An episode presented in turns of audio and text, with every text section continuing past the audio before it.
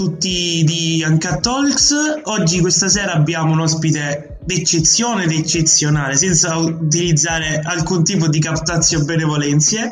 Abbiamo il buon eh, Adriano della Starza, conosciuto come, eh, su YouTube come collezionista di ombre. Sì, grazie, grazie dell'invito, grazie di cuore davvero. Eh, sì, io sono un youtuber, ma in realtà di professione sono un insegnante, quindi in realtà non mi occupo di social, non mi occupo di questo mondo meraviglioso che è il web, che è la diffusione della cinefilia mediante il web, ma lo faccio per passione. Ho un canale YouTube da um, circa sei anni e um, fatto, realizzo recensioni, monografie e diciamo che quando gli impegni lo consentono riesco a fare anche delle recensioni o riuscivo in passato soprattutto a fare recensioni dalla sala per me erano molto divertenti perché la sala è un posto splendido da cui poter registrare e si sperava insomma eh, far trasparire comfort eh, della sala e la bellezza del, della sala. Eh, poi a causa de, del mio tempo che è molto più ridotto eh, insomma questa cosa l'ho un po' sacrificata e quindi mi concentro soprattutto su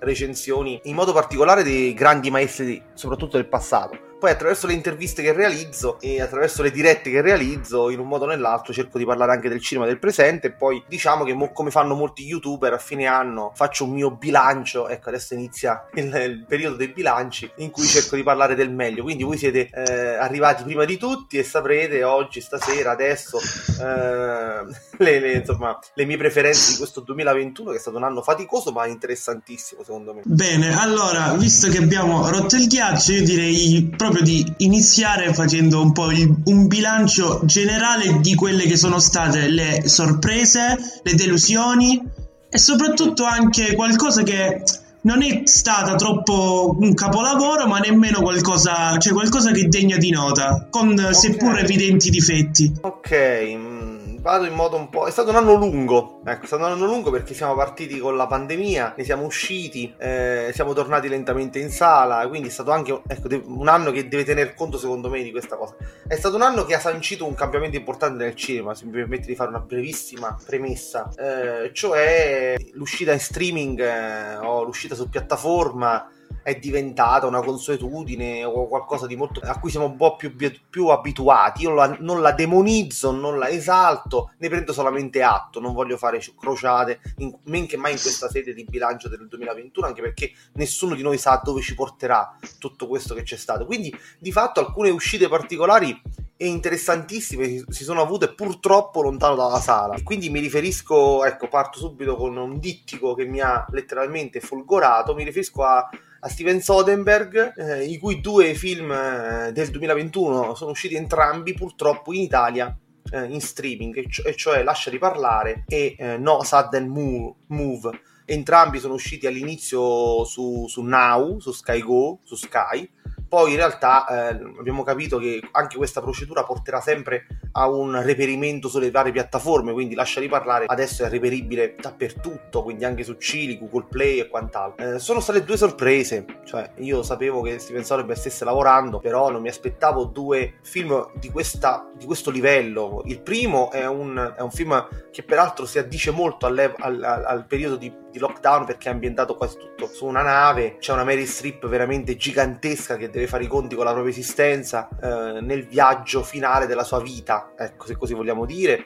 Eh, e l'arte è fondamentale in questa sorta di disamina del proprio io quindi davvero Steven Soderbergh tocca delle corde alle quali forse non ci avevamo mai abituato in modo così delicato, sensibile e intelligente. Invece l'altro film che è uscito pochi giorni fa, di fatto, su Sky Go, che è appunto No Sudden Move, che ha un cast d'eccezione perché c'è Don Cheadle, c'è Benicio del Toro, c'è Ray Liotta, bravissimo come sempre. Eh, è un noir e quindi insomma ci muoviamo in un territorio in cui il buon Soderbergh magari è più a suo agio eh, si parla di rapine e di tradimenti, ma proprio tradimenti portati avanti all'ennesima potenza, dove nessuno eh, si fida di nessuno, dove sembra all'inizio un semplice ore disperate eh, mm. 2.0 con la famiglia tenuta sotto, sotto scacco e in ostaggio e poi diventa davvero una caccia eh, spietata. È un noir con impostazione classico e più un postmoderno che no, dialoga è più, con è, è più forse postmoderno, Ok. però la mano di Soderbergh eh, tiene conto della lezione dei classici per quanto riguarda lo stile che è geometrico,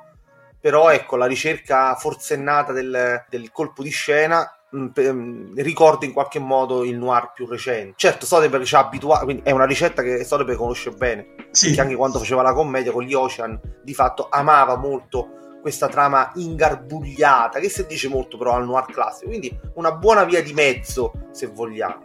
Quindi questi sono stati due, purtroppo, film che comunque ci siamo persi in sala, ecco. Sì. Eh, di questo un po' mi è, mi è dispiaciuto, ma che io considero tra i migliori, tra i migliori dell'anno.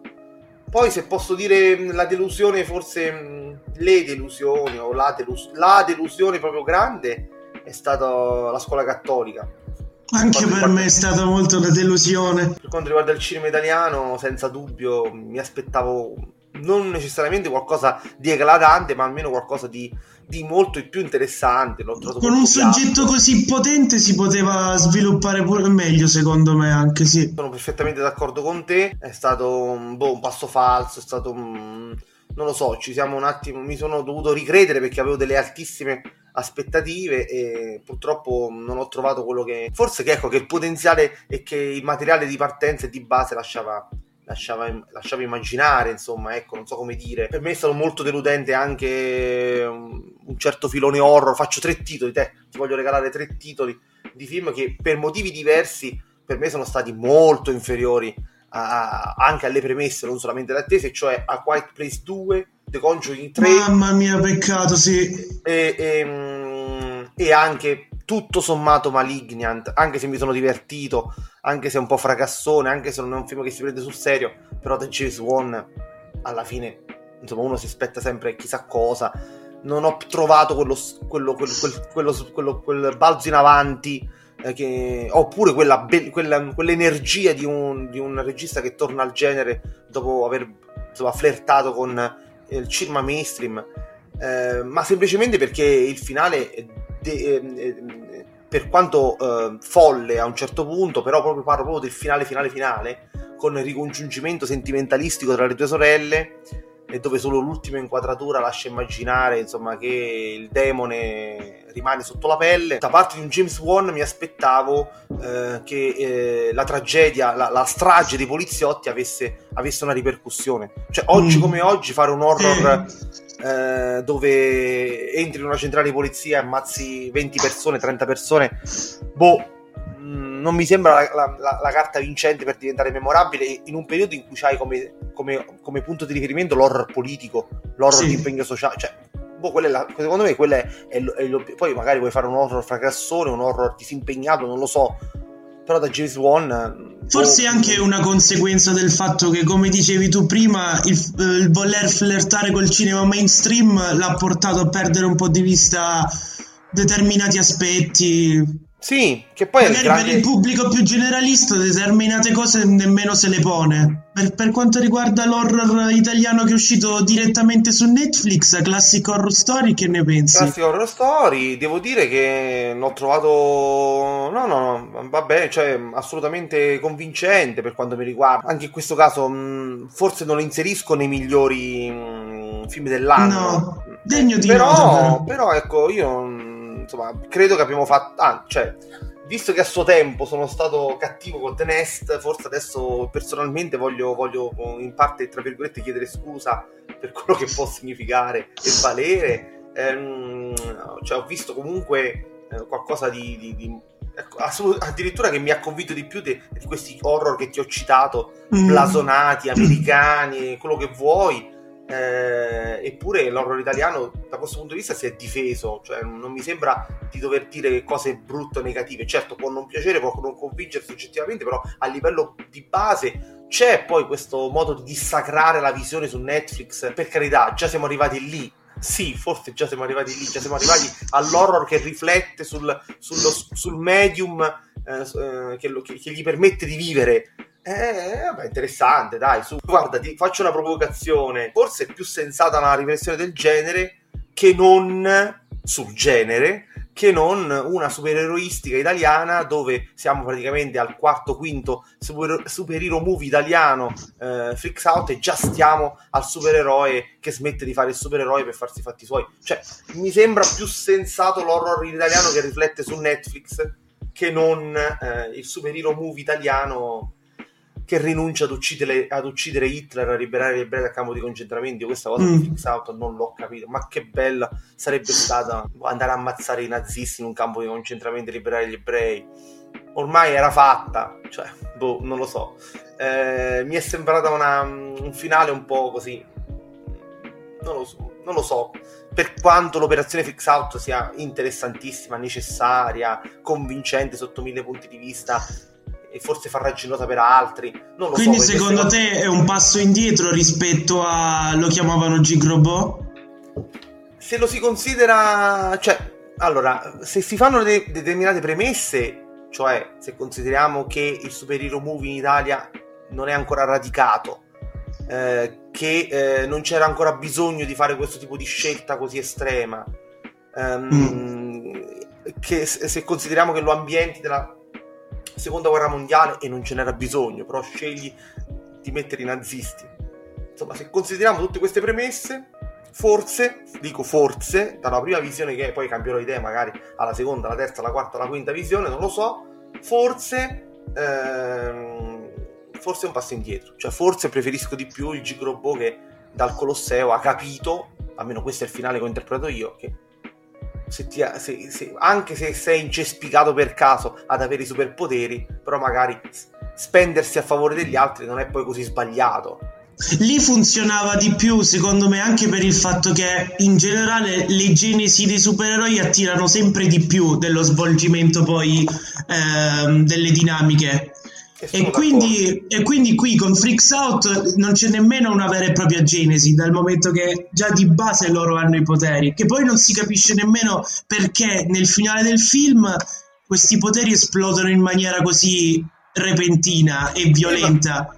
Anche perché il tizio, quello lì che attira le calamite, eh, nel, all'inizio attira solo le forchette, verso il finale è distrugge i, i treni, sposta le persone e non riesce ad aprire nemmeno la porta eh, del forno crematore lì.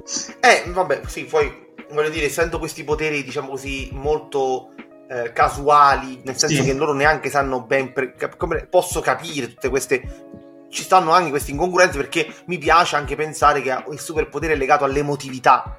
Mm. Cioè, se sei più coinvolto o meno coinvolto, se ti dispiace per una cosa, non ti dispiace non, non, non ne faccio una questione di eh, insomma, eh, andare col bisturi a vedere queste cose che comunque possono infastidire il pubblico di riferimento. Ricordiamoci sempre questa parte. E va bene, ci stiamo. Però il treno ormai è tuo, cioè non ci vuole niente salire sopra e andare al campo di concentramento e l'onda energetica, invece che ammazzare un po' di nazisti alla periferia di Roma, li ammazzi a quella, quella scena lì è proprio è, un, è, una roba che mi ha proprio stuccato gli occhi perché ho detto no adesso ma guarda, io lo dico non si carica adesso esplode tutto. e, ehm, e, poi un'altra cosa no, ma io ripeto. a livello tecnico non mi ha fatto impazzire il fatto che c'è sta macchina che svolazza troppo in continuazione svolazza proprio dappertutto svolazzava. Cioè posso ma capire guarda, nei momenti di delirio onirico che comincia a girare fa, eh, fare carrellate circolari ma ad un certo punto veramente per gli occhi dà proprio fastidio. Vabbè, Poi sono poi... un amante del cinema classico e nel cinema classico c'è sempre un motivo se la macchina da presa si inclina, ah, vabbè, anche di se, poco. Se parliamo di questo, allora sì, mi trovi, mi trovi d'accordissimo. Però, mm, diciamo, io voglio molto bene a questo tipo di progetti, quindi non, riesco proprio a, a, a, a andare giù pesante. Però il finale non bisogna. Se lo ambienti nella seconda guerra mondiale, secondo me ah, noi italiani ci meritavamo il nostro Bastardi senza sì, gloria. Sì, cioè, questo, è vero. Questo, questo, è come la vedo io. Tra l'altro, stracitato in più di qualche inquadratura, tipo quella lì mm, che eh, per Tarantino è il trunk shot, ma sarebbe un'inquadratura supina con la con gli attori che guardano dritti in camera con la camera che sta in basso a loro. Sì, sì, sì, sì, sì, sì. Vabbè, assolutamente, ma poi... Eh, cioè, Oppure avrebbe, uh, veramente... Al- Altre cose che, in cui si autocita è la soggettiva del personaggio che sta svenendo è il cattivo che guarda dritto in camera il personaggio che sta svenendo, come faceva Marinelli quando addormentava Santa Maria col dardo. Sì, sì, eh... è vero, bravo, sì, è vero, è vero. Eh, poi, vabbè, ci sono state ovviamente anche le conferme di quello che doveva essere brutto, è stato brutto. Penso a Zack Snyder, la sua Mamma mia, mamma mia. Credo um, il nadir del cinema proprio. Il quarto potere dei film brutti. ne, ne, sono uscito duramente provato, anche quello è uscito solamente su piattaforma, quindi eh, là siamo un po' felici. magari... E io veramente... De- vabbè, mi aspettavo un film brutto, ho trovato un film brutto e va bene così, insomma. Mm, Poi la scelta di usare il formato la Spectrax in 4 terzi io non l'ho capita proprio. no, non, so, non lo so neanche io, ma non mi sono posto neanche il problema. Eh, l'ho trovato un film brutto dall'inizio alla fine, dove tutto è sbagliato. Non, e... non, esiste un cambio di fotografia. La fotografia che sta su, mm, su Atlantide è la stessa che sta a New York. E, Assolutamente la, sì. Sempre la stessa fotografia, completamente con i colori desaturati, completamente. Assolutamente. Poi quando ad un certo punto si è trovato il rallenti nel rallenti. Sì, ma non solo, ma la scena degli Uster è patetica. Ecco, anche lì hai uno, una concezione di eroismo assolutamente sballata secondo me e, e, poco adatta anche alla contemporaneità. Non so se lì voleva scimmiottare il Quicksilver eh, del, degli X-Men con quella scena, sinceramente. Perché come impostazione me l'ha ricordata tantissimo. Non lo so neanche io, so solo che mi ha veramente lasciato basito e quindi per me è un film forse il peggiore dell'annata, non lo so, perché poi io comunque film brutti, questo è un po' il mio modus uh, operandi. Secondo me se la gioca con Venom, Venom cerco, è una ecco, roba appunto, inguardabile. Cerco di evitarli, appunto mi hai rubato le parole di bocca, cioè Venom sapeva che fosse, sapevo che fosse brutto e non lo sono andato proprio a vedere. Probabilmente la Justice League, League di Zack Snyder, se insomma, fosse uscito in sala non lo sarei andato a vedere, me lo sono ritrovato su Sky e me lo sono visto. Ehm, però ecco, avendo pochissimo tempo per dedicare alla sala, eh, cioè una volta a settimana. Si va a colpo sicuro quando eh, vado, vado, a col, vado a colpo sicuro, cioè certo riesco a fare anche una volta 1,2 1,3 volte a settimana però quindi hai goduto come me per quel gioiello che secondo me ai posteri verrà tramandato in maniera gloriosa come The Last Duel. allora, no, quello ci arriviamo, però, dai. No, okay, quello, ci vuole, quello, ci vuole, arrivare tra un attimo. Prima voglio citare dei titoli, eh, vabbè, innanzitutto che stanno nella parte alta. Mm-hmm. Madres Parallelas di, di Almodovar, tra i migliori dell'anno, e qui rido io pure, diciamolo, tra i migliori dell'anno. Cioè, un film italiano davvero che svetta, eh, perentorio, tra i migliori dell'anno eh, Madres Parallelas di Almodovar, secondo me capolavoro da 5 stelle su 5, non si, non si discute.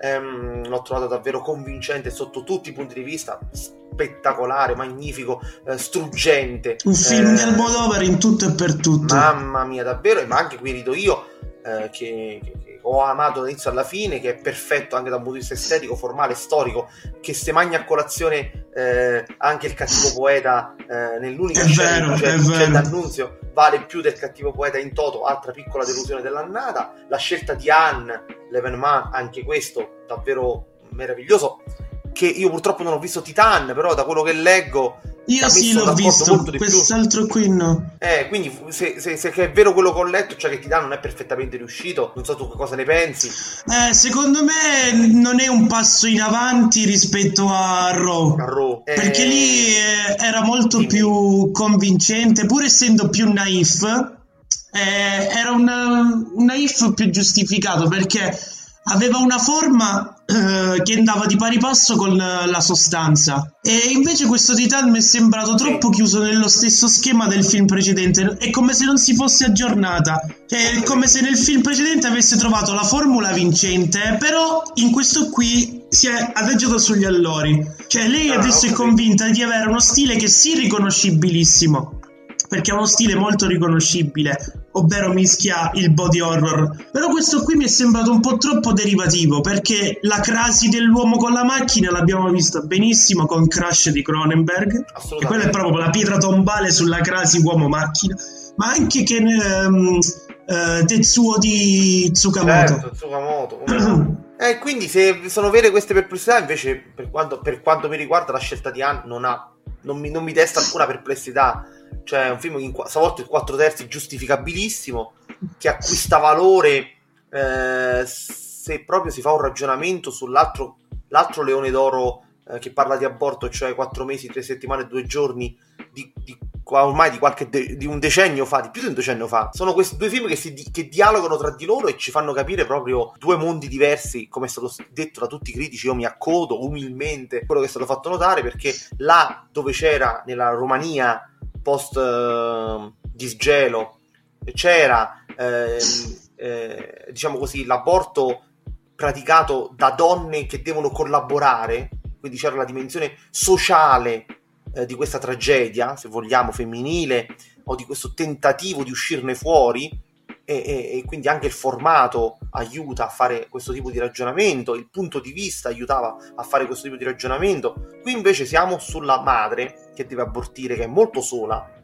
e quindi la sua solitudine è enfatizzata dal 4 terzi, quindi una scelta efficace, ma che è una scelta che, diciamo così, non è che uno dei tanti meriti di questo splendido di questo splendido film perché eh, innanzitutto non si cade nella trappoletta eh, che le donne sono tutte buone e, e, e, e gli uomini sono tutti cattivi c'è una, una, complessità nella scrittura che per carità mi ha fatto piacere vedere perché ma non perché io non ami una donna promettente che anzi mi ha divertito molto e, questo vuole essere un'altra cosa rispetto a una donna promettente però diciamo non si sceglie la strada del film attesi o del film mm. diciamo così estremo ma si vuole fare un film intelligente, stratificato, che secondo me acquisterà eh, anche valore, se vogliamo, dopo diverse visioni, ehm, per carità, ehm, il pedinamento in quattro terzi con il mondo fuori fuoco, può ricordare per certe cose eh, il figlio di Saul di Lashon Nemesh di qualche,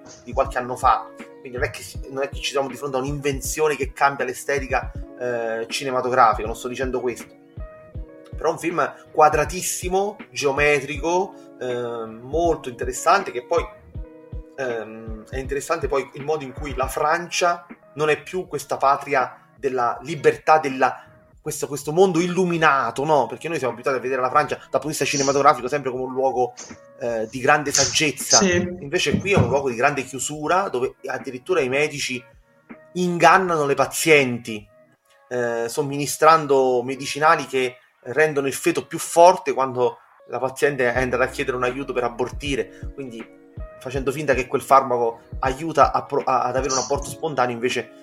E poi mi, pi- mi è piaciuto proprio il, il, tipo di ragionamento legato alla casualità, cioè tu puoi fare l'amore 20 volte e non rimanere mai incinta, lo fai una volta e rimani incinta, cioè si affrontano tutti i temi legati a questo tipo di questione, che significa essere madre, che significa... Eh, che peso ha la maternità per chi non vuole essere madre. Quindi un film davvero completo, maturo, Leone d'Oro meritatissimo. Sono contento che Venezia faccia, faccia sempre, insomma, faccia scuola. Quindi altro film...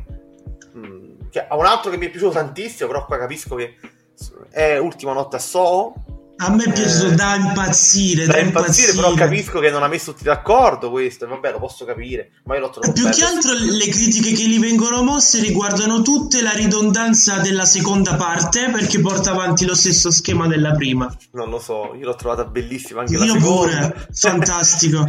cioè, cioè lì... Un eh, secondo me è proprio il film della maturità di, di Wright. Eh, assolutamente, ci può stare come definizione. la prima inquadratura che è, è, speculare all'ultima, all'ultima, con la stessa eh, profondità di campo, con la stessa ombra dello stesso esatto. personaggio. Esatto.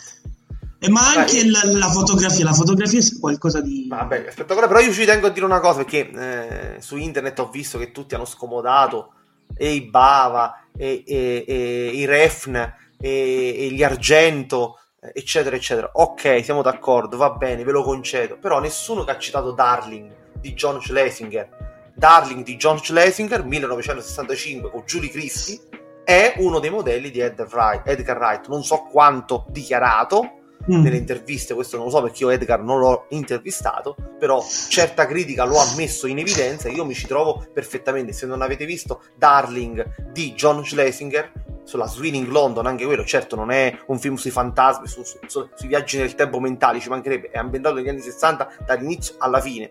però l'atmosfera, il modo di dipingere la, la figura femminile, l'inquietudine, la solitudine della figura femminile, ebbene, quello è proprio Darling di John Schlesinger. Vi prego, recuperatelo se non l'avete visto. Eh, ma io ho amato anche The French Dispatch, altro, altro, altro film che ha diviso tantissimo. Chi l'ha sì. amato, chi l'ha odiato. E vabbè, signori miei, anche da questo punto di vista. Chi si pone nel mezzo poi. Chi si pone nel mezzo, io invece sono rimasto molto entusiasta del film, che magari non sarà tra i migliori di Wes Anderson, non lo so, ho bisogno di rivederlo, però è un film che. Eh, diciamo, per quanto mi riguarda, non è solo manierismo, non è solo forma, ma è, è un modo di raccontare la necessità che abbiamo di raccontare le storie.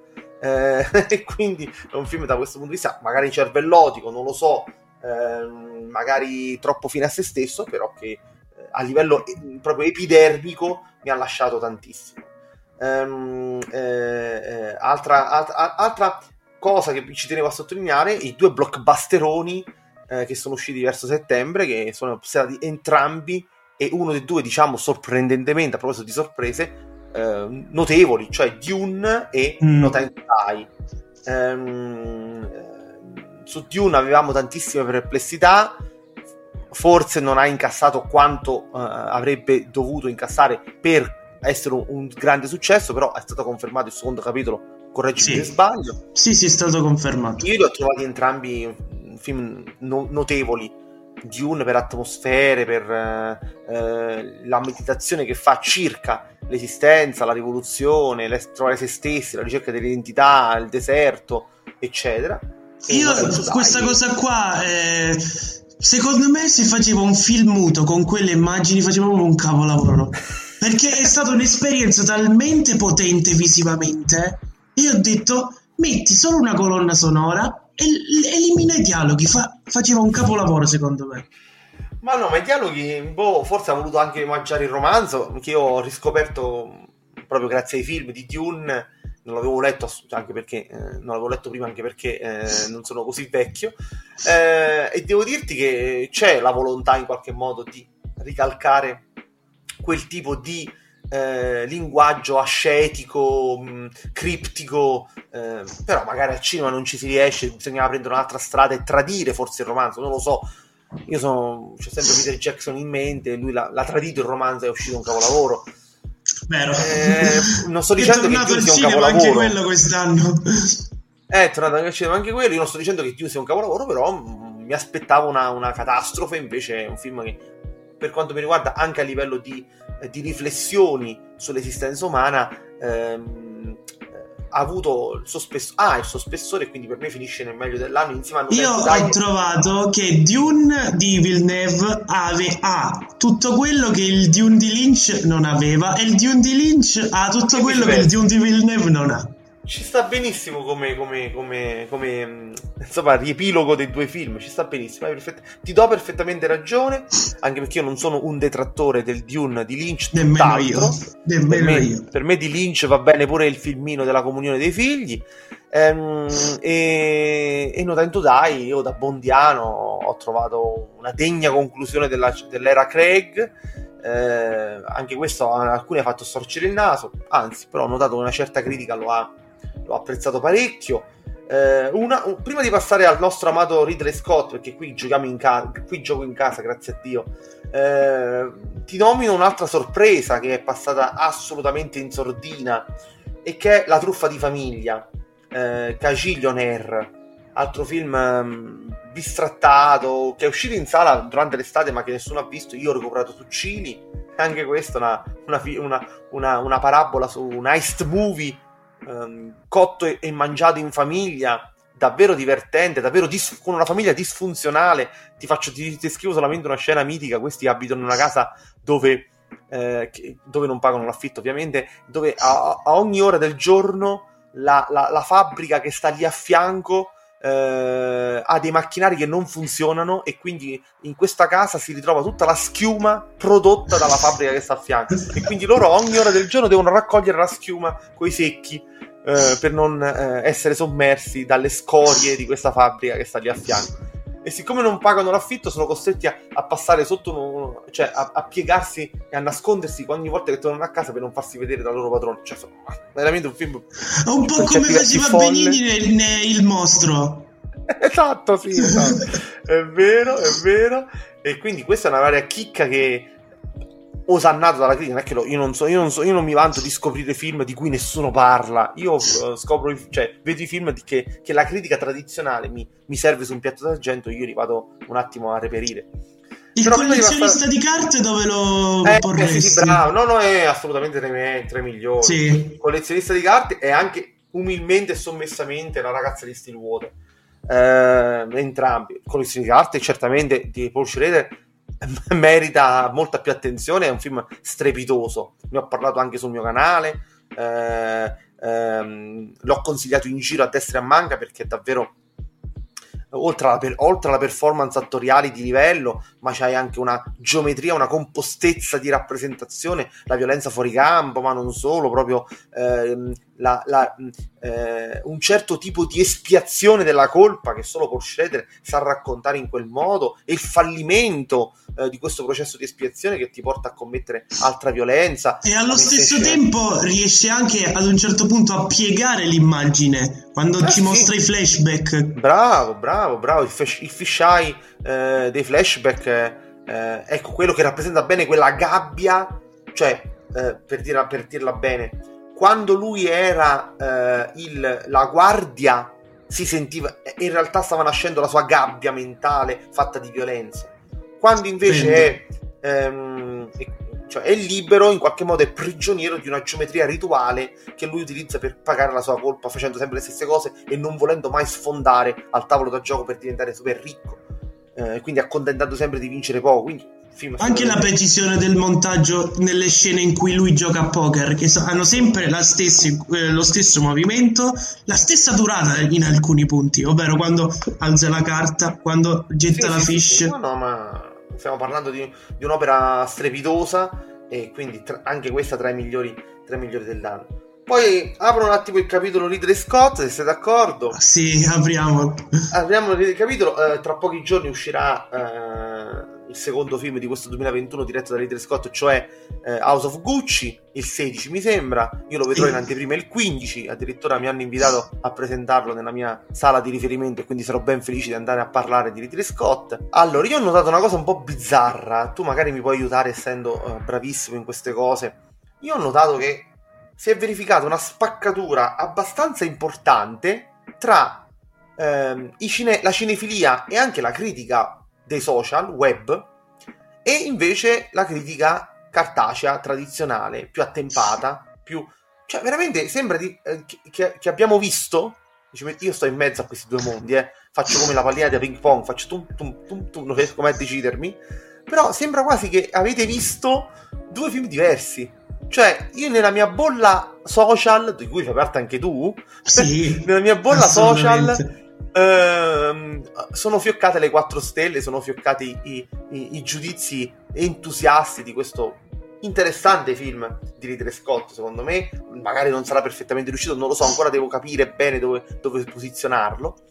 E, e, e, invece io ho letto stroncature ferocissime ehm, da parte dei miei critici di riferimento sulle riviste a cui sono abbonato e non solo. Una, una, una separazione eh, un abisso proprio. Non stiamo parlando Dicotomico di... proprio. Mamma mia, davvero.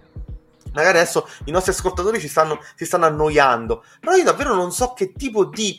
Eh, se uno mi, dice, mi chiedesse come è stato accolto questo film, eh, dalla critica, dagli cinefili, dagli esperti e dal pubblico, mi sembra di aver capito male. Eh, come è stato accolto dalla cinefilia, io non so rispondere.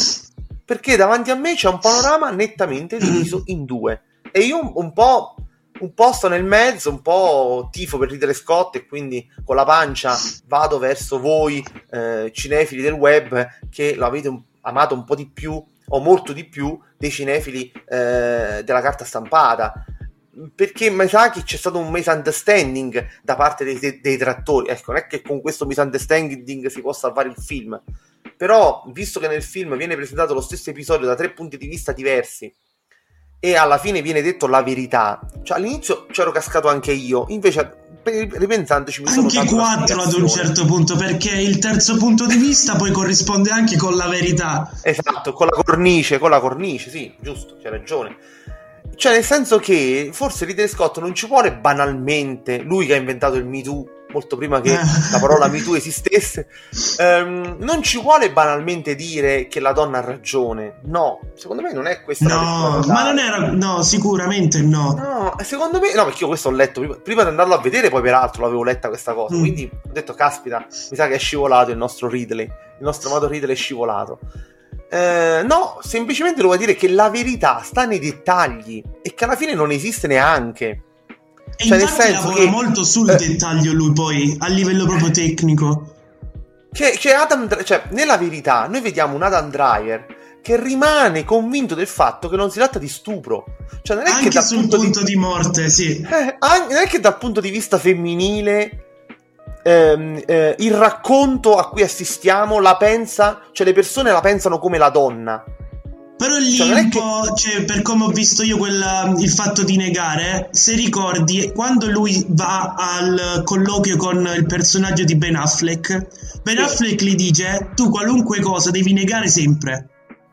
Eh, ho capito, però in punto di morte, cioè, si arriva a un eccesso per cui, sì. per cui questo tipo di menzogna a che gioverebbe? Che, e comunque, se stiamo nella verità, se stiamo nel segmento della verità, significa che nella verità i punti di vista non cambiano. E, no. che, e che le strategie e le convinzioni non cambiano. Cioè, non è che cambiando, cioè, non è che la verità è quindi oggettiva, è semplicemente um, um, eh, la verità nel senso la, la, chiave di lettura con cui vedere questa storia. Ecco, quel, in quel senso c'è la verità, ovvero che un dettaglio, se lo vedi da un punto di vista, faccio ad esempio le scarpe, se lo vedi dal punto di vista maschile, se le è tolta per, essere, per fare l'amore, da un mm-hmm. punto di vista femminile le ha dovute lasciare per scappare. Volendo proprio fare un'analisi di una scena, la, scena del bacio, quando... Eh, eh, eh, esatto, lì, lì una delle proprio... che sta in tutti e tre i segmenti.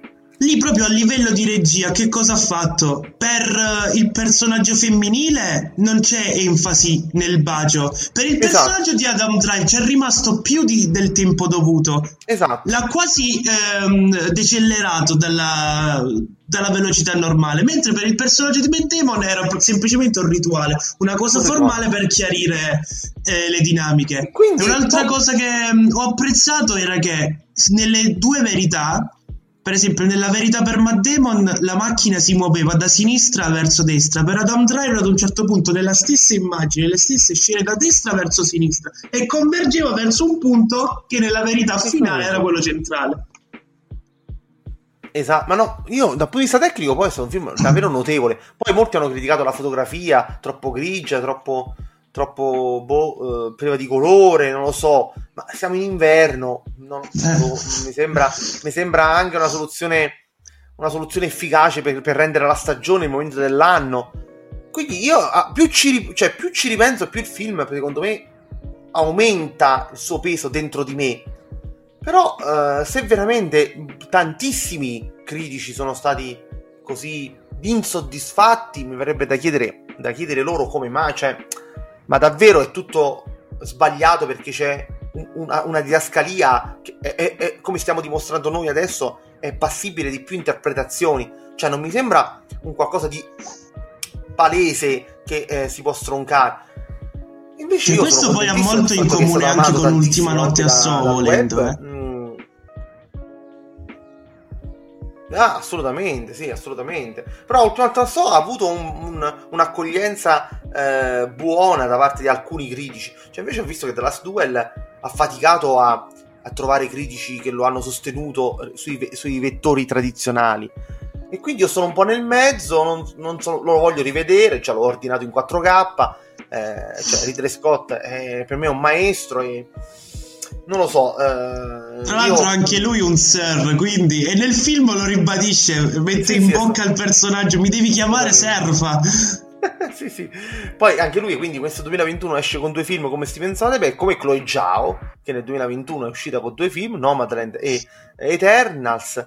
Eh, io sono un amante di Nomadland, come tutto il web sa, perché l'ho difesa a spada tratta a, a destra e a manca.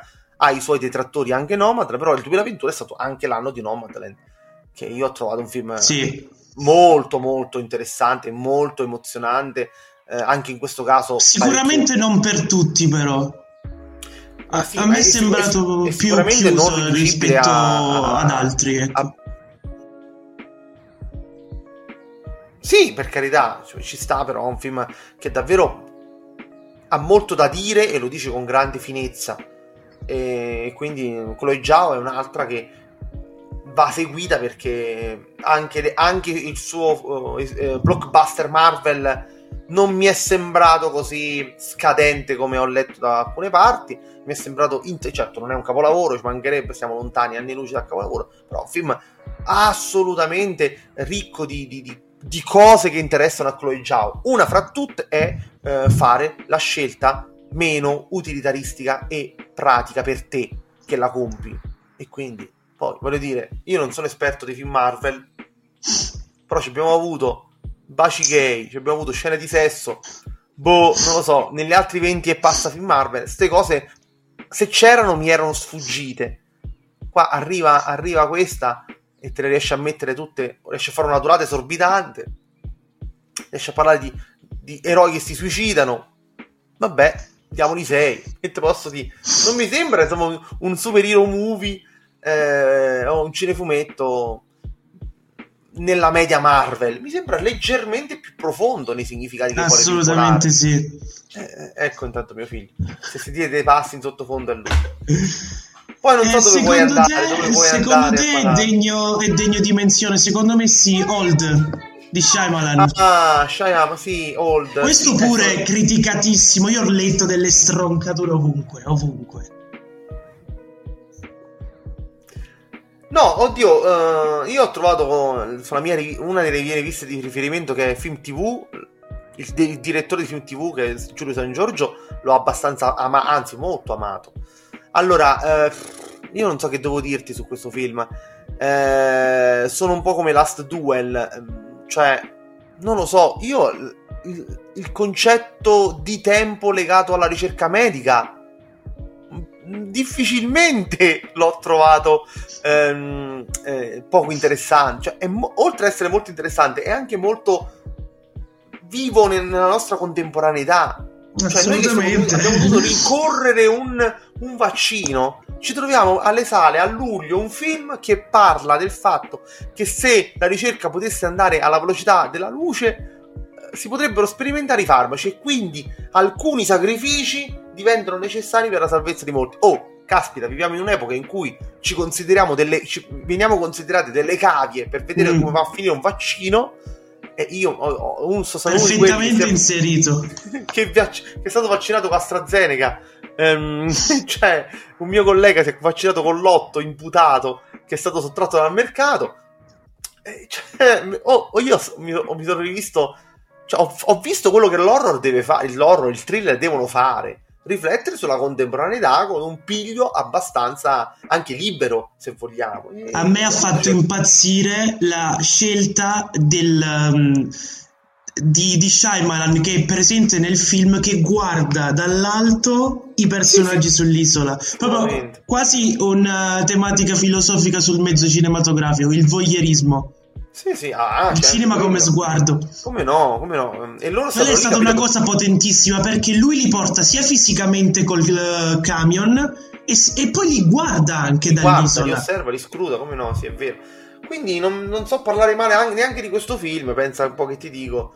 Eh, l'ho trovato no, molto interessante. Magari non è tra i migliori di Shyamalan, non lo so, non è forse tra i migliori della stagione, però che ripeto è stata ricca anche di finezze ma anche di blockbusteroni belli, tipo The Suicide Squad di James Gunn. Mamma mia, divertito tantissimo. Quello è un signor cinefumetto, ma proprio che Lì, spacca. Quella lì è la, è la prova, l'esemplificazione più chiarificatrice del fatto che metti una stessa materia ad un autore ed un non autore e ottieni dei risultati inevitabilmente diversi. Diversi, assolutamente. Ma poi è bastato poco, cioè, vabbè, oltre allo stile che quello di James Gunn è molto più eh, consapevole, c'è poco da fare. James Gunn è consapevole sì. di quello che si può fare col cinema, c'è poco da fare.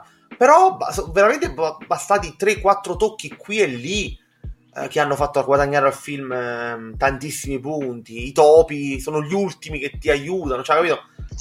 I topoli sono i ratti, sono i reietti che vanno lì e ti distruggono E il nemico che anche, però il nemico eh, che voleva solamente guardare le stelle, quindi ti- c'hai pure pietà per lui. Io Davvero amo il fatto che nel suo cinema dialogano così in maniera ravvicinata l'alto e il basso. E in questo film dialogano tantissimo. Sì, sì, è vero, è vero. Poi c'è anche il È cameo di, di Kaufman, quindi. Sono d'accordo.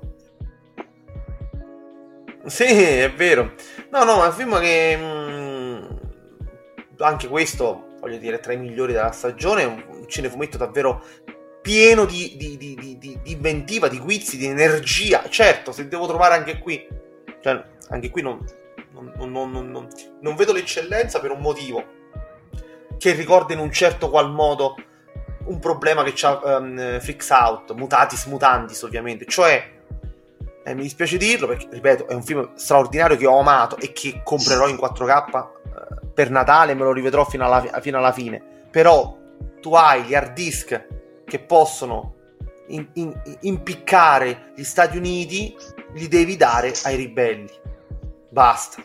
Cioè, se ci hai messo i ribelli, dopo che li hai sterminati, per sbaglio, facendo una scena divertente, vabbè, dissacrante, quello che ti pare, caspita, devi dare, il hard disk lo devi, lo devi dare a loro. Sì. Non lo puoi utilizzare per contrattare la tua salvezza. E lì diventi veramente anche qui l'eroe che si sacrifica. Per carità, loro sono eh, una cioè, però sono una squadra suicida alla fine. Se capisci qual è la cosa giusta da fare, lo dai, lo dai ai ribelli l'hard disk e tieni l'America per le palle. C'è poco da fare. Ma che bello sarebbe stato il finale così. Sì. Cioè, lì proprio ma, mi avrebbe, avrei urlato eh, veramente al quarto potere eh, del cinefumetti. Cioè, con i ribelli eh, che non si limitano a entrare nella sala del governo, del Parlamento, Mhm. quello che è, e con i fucili spianati. Vabbè, quello sarebbe il minimo. Se non ci fosse stata neanche quella scena, avrebbe perso molti punti. ma che possono addirittura ricattare gli Stati Uniti. Ecco, loro devono ricattare gli Stati Uniti. E magari la, la fai chiedere a loro la sopravvivenza della- della- dei sopravvissuti della scuola. Qual è il problema? Cioè, la fai chiedere a loro, ai ribelli, ai rivoluzionari. Ma che bello sarebbe stato un film così. Perché alla fine A Netto James ci ha abituato anche. Eh, purtroppo no. Purtroppo Ah, no. ok. Io non ho, visto, non ho visto tante cose belle che dalle mie parti non sono uscite. Non ho visto il buco di Fra Martino, che se è solo la metà eh, delle quattro volte è un capolavoro. Non ho visto Drive My Car, che sicuramente è strepitoso. Eh, io Eh, sì, perché quest'anno sono riuscito ad andare al Far East Film Festival di Udine, che è tutto cinema orientale. Lì ho recuperato delle robe proprio assurde del 2021. È un noir bellissimo che se riesci a vedere ti consiglio di recuperarlo, che è Limbo. Un noir proprio marcio, Sì. sporco, in bianco e nero con la pioggia a Hong Kong, stupendo, stupendo. E poi ho visto anche Assolutamente, vabbè. 800 eroi. 800 eroi, sì, questo è già mi sembra disponibile da qualche parte, l'ho intravisto, forse la pubblicità, sicuramente anche quello vorrò vedere. Eh, purtroppo dalle mie parti non è arrivato tutto, eh, ecco, già Mm. esce, esce dopo domani, è stata la mano di Dio, eh, in Mm. sala, in sala, dalle mie parti, per la prima volta un film Netflix anche nella mia provincia viene distribuito in sala, Sorrentino ha fatto il miracolo e già per questo merita eh, il mio abbraccio. Poi è un film che ha messo d'accordo anche i non sorrentiniani, quindi mi aspetto grandissime cose da È stata la mano di Dio. Ah, questa cosa non la Eh, sapevo. Sì, esce dopo domani. No, Eh, che d'accordo anche i non Sì, sorrentini. io, io- io ho visto recensioni da Venezia a dir poco entusiaste. mm, cioè, pratic- l'hanno amato praticamente tutti, anche quelli che di solito strongano, strongano Sorrentino. Eh, e vabbè, poi ha vinto due premi, quindi è stato anche a livello veneziano ci siamo difesi alla stragrande, eh, perché mm, insomma Sorrentino si è fermato e si è affermato. Io sono molto fiducioso anche per eh, la stagione dei premi di Sorrentino che si merita tutto il bene possibile, visto che per me è un bravissimo regista. Faccio altri due titoli, se mi consenti. Sì, sì, certo. Ehm, che sono purtroppo usciti solo piattaforma, e cioè è arrivato su Rai Play sulla infinitezza, eh, il film scandinavo che vinse il premio alla regia a Venezia dell'anno scorso, del regista del piccione che riflette sull'esistenza. Ehm, Bellissimo. eh, sulla infinitezza siamo, siamo lì. siamo da quelle parti, quindi lo stesso segmenti. sistema registico in long take stesso, sempre. Stesso sistema, bravo, bravo, bravo, oh. stesso sistema. Eh, questa volta però alcune storie ritornano, alcuni segmenti oh. ritornano e, e, e, sono riguardanti anche il passato, anche Hitler, anche il nazismo, quindi ehm, sulla infinitezza, sul Rai Play merita, merita, di essere visto anche perché ce l'abbiamo lì, Rai Play, eh, e quindi approfittiamo. Catalogo sottovalutato quello di Rai Play. Bravissimo, catalogo sottovalutato. Poi tu sei un esperto di horror. A me è piaciuto molto Santa Maud, per esempio. Bello, eh, sì. Per dire che, che, meritava forse un'attenzione maggiore, che invece in, è uscito in sordina. Io l'ho beccato su Cili. Eh, boh, mi è dispiaciuto, eh. È un horror Però davvero... anche lì meritava la sala. Eh sì, sì, quello che sto dicendo, meritava la sala. Sì, sì. Meritava la sala, come meritava la sala un altro bellissimo film, un western. Quest'anno se ne sono fatti, sono fatti diversi western, purtroppo nessuno di questi è arrivato in sala. Ed è First Cow, che è uscito su Mubi. Ah, eh, bellissimo! Bellissimo!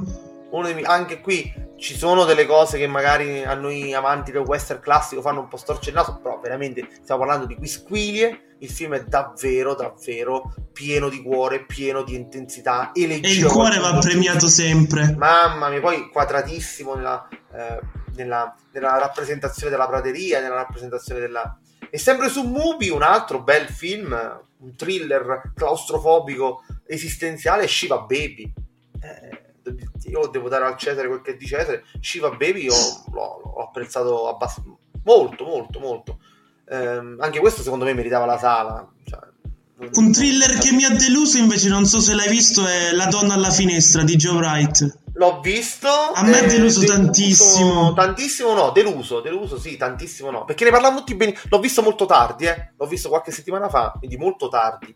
Ne parlavano tutti bene, ero tutti che scomodavano Hitchcock, scomodavano Hitchcock, eh, mi sono precipitato a, a vederlo con, con, i miei tempi, perché l'ha precipitato con i miei tempi. No, poi cioè, secondo tanti, me tanti... era proprio un problema di impostazione quel film.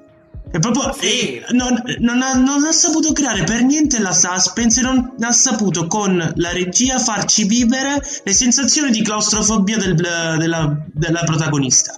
Eh sì, questo, questo è una critica sensatissima, sì. Sì, è vero. Sì, è vero. Ehm, no, tornando all'horror, forse eh, Santa Maud è superiore anche alla casa in fondo al lago, per dire, eh? che neanche... Non è, eh, lì cioè, una colpa mia, a me fanno impazzire i, mm, i film uh, ambientati nelle case stregate no, ma non, non sott'acqua, mi fanno impazzire. Sì, no, non sto dicendo che è brutto, no, assolutamente. Anzi, il film è... Eh, se non sbaglio è dagli stessi ah, registi di All'Interior. Di...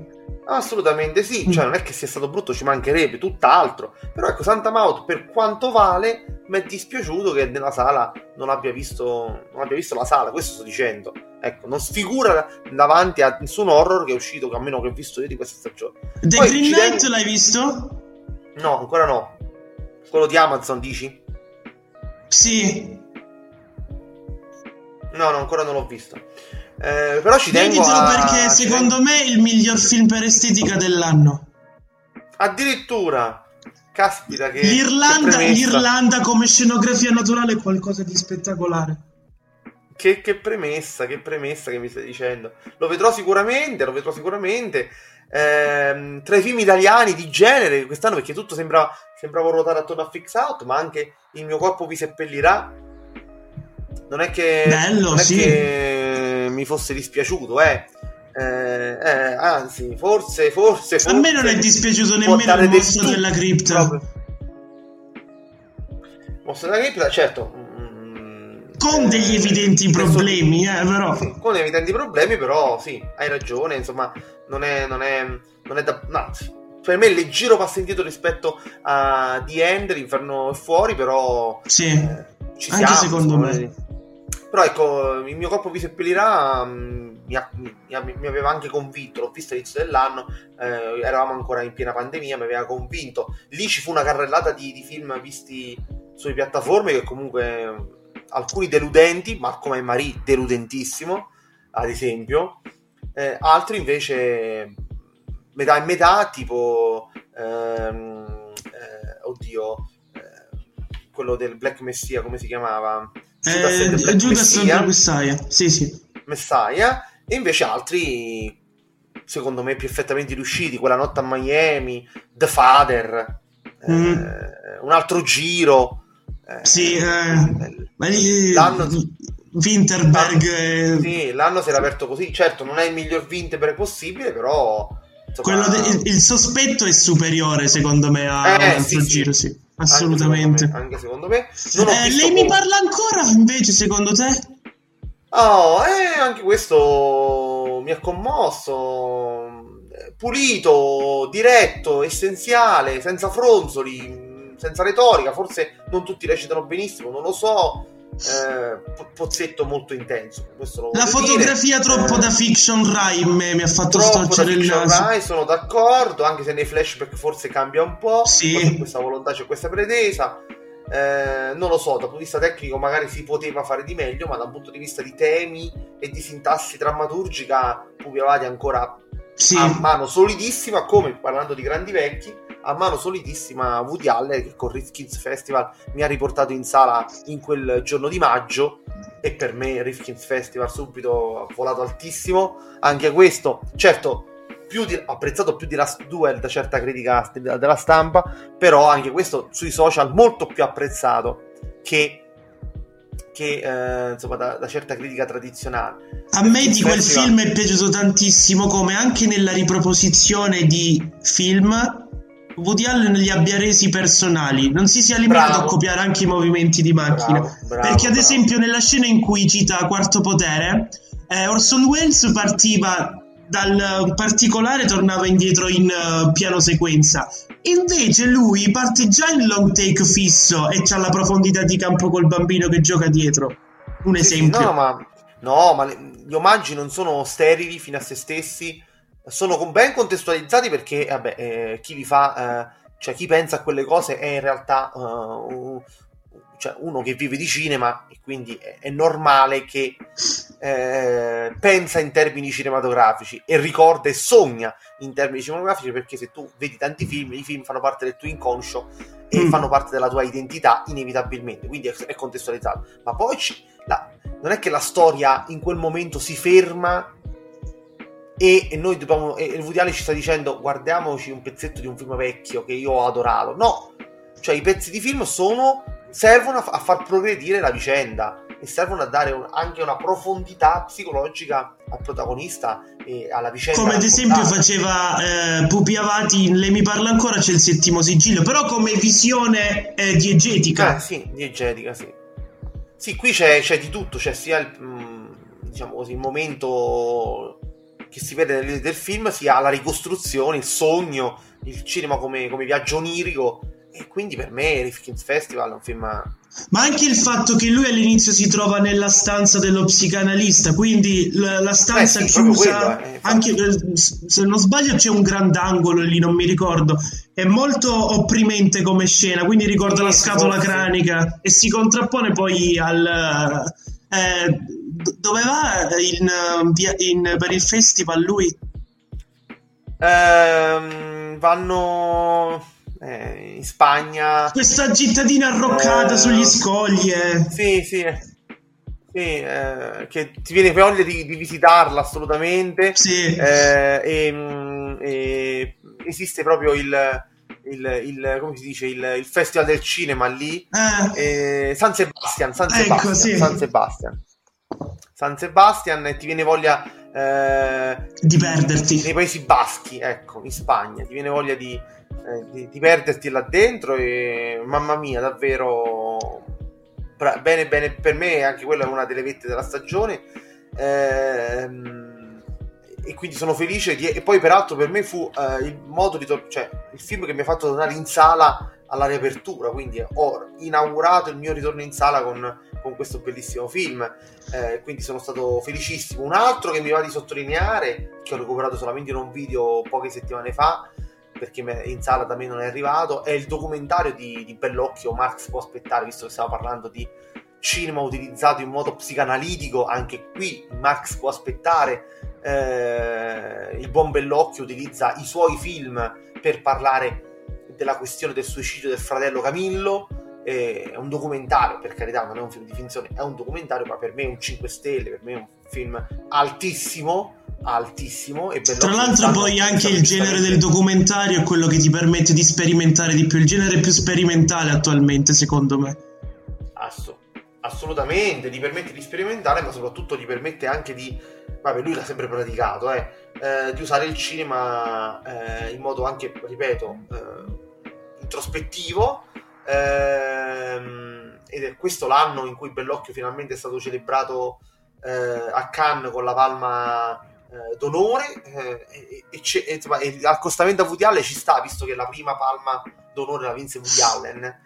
Eh, e quindi insomma, ci sta che eh, dopo la palma delle palme a Bergman palma d'onore a Woody Allen adesso palma d'onore a Bellocchio a Jodie Foster. E Bellocchio per me regista stratosferico e quindi Marx può aspettare assolutamente da, da, da, da recuperare un altro um, titolo strepitoso di questa eh, di questa stagione, che sembra piena di, di, film bellissimi, anche se qualche ciofeca l'abbiamo, l'abbiamo nominata. Eh, sì. Però, ecco, purtroppo una delusione che devo dire, e ma lo dico proprio col cuore che mi lacrima, che mi sanguina, e quasi mi rimangio quello che ho detto appena lo dirò, è il film di Moretti. Tre Mamma mia, Moretti, anch'io mi ha un po' ecco deluso. Questo so, qui e quello di Sion Sono sono quelli che mi hanno deluso di più. Io non, non pensavo che ah, Sion Sono mi potesse deludere. Quello su Netflix di Sion Sono. Eh, quello che il nuovo con Nicolas Cage. Oddio. È Prisoner of the Ghost. Ah, no, quello ancora non l'ho visto. Sì, ho capito, non l'ho visto. Più che altro si vede eh, che non l'ha scritto lui quel film.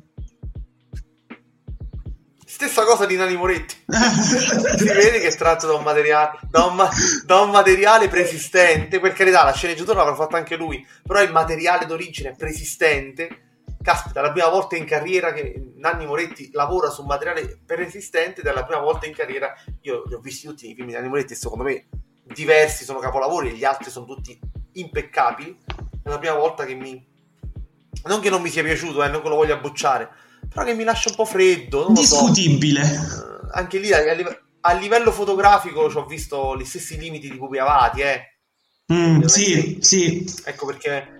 Ecco a me nemmeno il montaggio mi ha fatto impazzire. Eh, un po' veramente mi è dispiaciuto. Mi è dispiaciuto e non lo so, non lo so, non lo so. Eh, insieme all'Arminuta, insieme ad altri film, ecco, forse non, poi, vabbè, anche molti blockbuster non mi hanno convinto. Shang-Chi non mi ha convinto. Crudelia non mi ha mm. convinto. Eh, forse l'animazione, il blockbuster, un po' mi ha convinto. Anzi, sicuramente di più. Sia l'ultimo Drago, Rai e l'ultimo Drago che, che Luca. Boh, li ho trovati bei film. Cioè, la Pixar, insomma, con Luca ha fatto un, una bella operazione, un bel film. L'ho rivisto fino all'esaurimento perché i miei figli sono usciti fuori di senno per Luca. Eh, insomma, mi sembra di poter spendere buone parole per questi film. Eh, eh, Godzilla contro una... King Kong? No, ecco. Faccio mea colpa, ancora non l'ho recuperato. Uh, non so, che mi dici? Eh, allora, è, un, è un film. È un film che se sei un amante dei kaiju movie gioisci. Però lo devi vedere nell'ottica che devi spegnere il cervello. Uh-huh. No, ma cioè, io questa saga la sto seguendo, eh. anche King of Monster, Godzilla 2, l'ho, l'ho, l'ho visto cioè, non arriva a... Shin Godzilla era un capolavoro. Eh, vabbè, sì, dai, su, Shin Godzilla non si discute, assolutamente. Assolutamente sì. Eh, lo vedrò, lo vedrò, lo vedrò, lo vedrò prima della fine dell'anno. Um, parecchie cose purtroppo escono a gennaio in un video, quindi io le recupererò a gennaio, tipo Quova di Saida, per dire, ecco, per citare un altro video che mi sono perso perché dalle mie parti non è arrivato. Da me arriva Nemmeno da me. Cioè da me, in un video arriva a gennaio, quindi io lo vedrò a gennaio. Eh, e, eh, insomma, durante le vacanze di Natale cercherò di, di, vedere quello che mi manca, però credo insomma che abbiamo fatto parecchi titoli di film sì. cioè, notevoli, notevoli. Almodovar, Soderbergh ehm, eh, e eh, Paul Schrader su, e qui rido io uh, su tutti poi ci sono film su cui possiamo discutere però credo, credo che questi siano eh, gli esempi migliori della stagione su, sui quali è inutile anche perdere, cioè stare a disquisire perché boh, un altro che non so se hai visto ecco. è uh, Benedetta di Paul Verhoeven.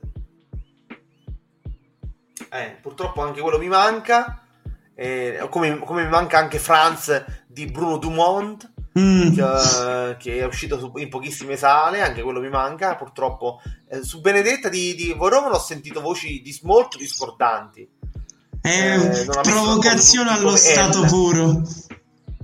Mm, okay, no, L secondo me era un capolavoro. L era veramente un capolavoro assoluto. L anche secondo me. L anche secondo me è un capolavoro.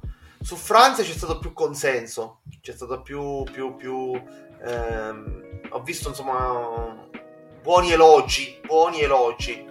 E quindi sono, sono curioso di entrambi questi, questi film, ecco, sia eh, Franz di eh, Bruno Dumont che di Benedetta di, eh, di Paul Verhoeven.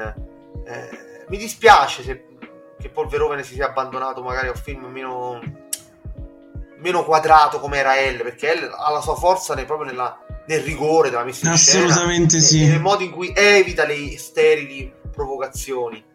Eh, eh qui potrebbe vorrei... la critica che potrebbe essere mossa è appunto della provocazione style perché hai più apparirà come una sequela di immagini blasfeme senza alcun nesso.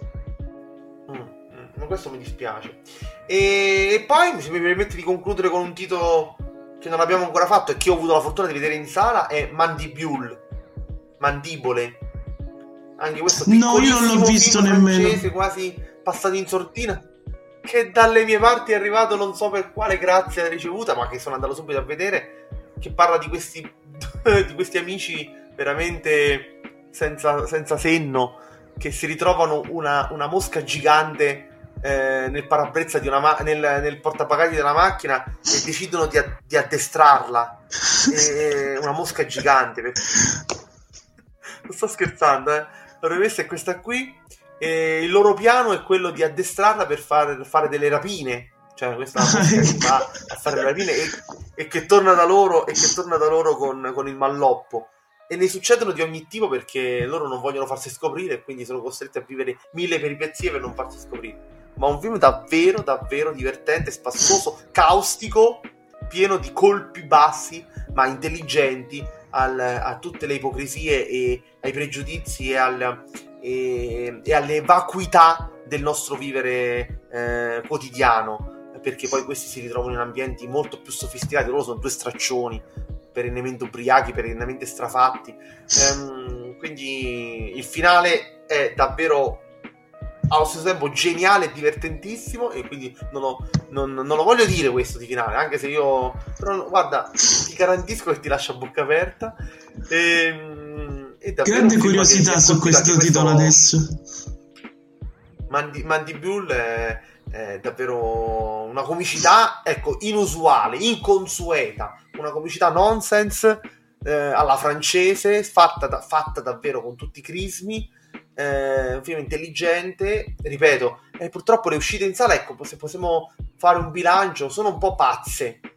Cioè la pandemia non ha portato eh, il ritorno in sala non ha portato quel tipo di rigore, quel tipo di chiarezza, quel tipo di eh, anche eh, equità nella distribuzione eh, che ci saremmo aspettati per far rinascere la sala, perché ci sono titoli veramente distribuiti in modo massiccio, altri che distribuiti troppo a macchia di leopardo. Mm. E sono troppo importanti per essere. Dis- cioè, tipo, e non parlo di Mandibule che magari è veramente piccolo, però Titan, Palma d'Oro, cioè forse non si meritava la scarna distribuzione che ha avuto. Cioè, dalle mie parti, zero proprio. Ma il cinema più vicino era, era a Roma. Mamma Nella mia. parte sud di Roma, fino al Casertano, zero. E stiamo parlando di un film che ha vinto la Palma d'Oro, quindi forse bisognava approfittare di questa ri- ripartenza delle sale per ripensare anche la distribuzione, non commettere sempre gli stessi errori. Sì, assolutamente. Bene, direi che siamo praticamente giunti alla fine, abbiamo fatto una carrellata con dei commenti. Eh,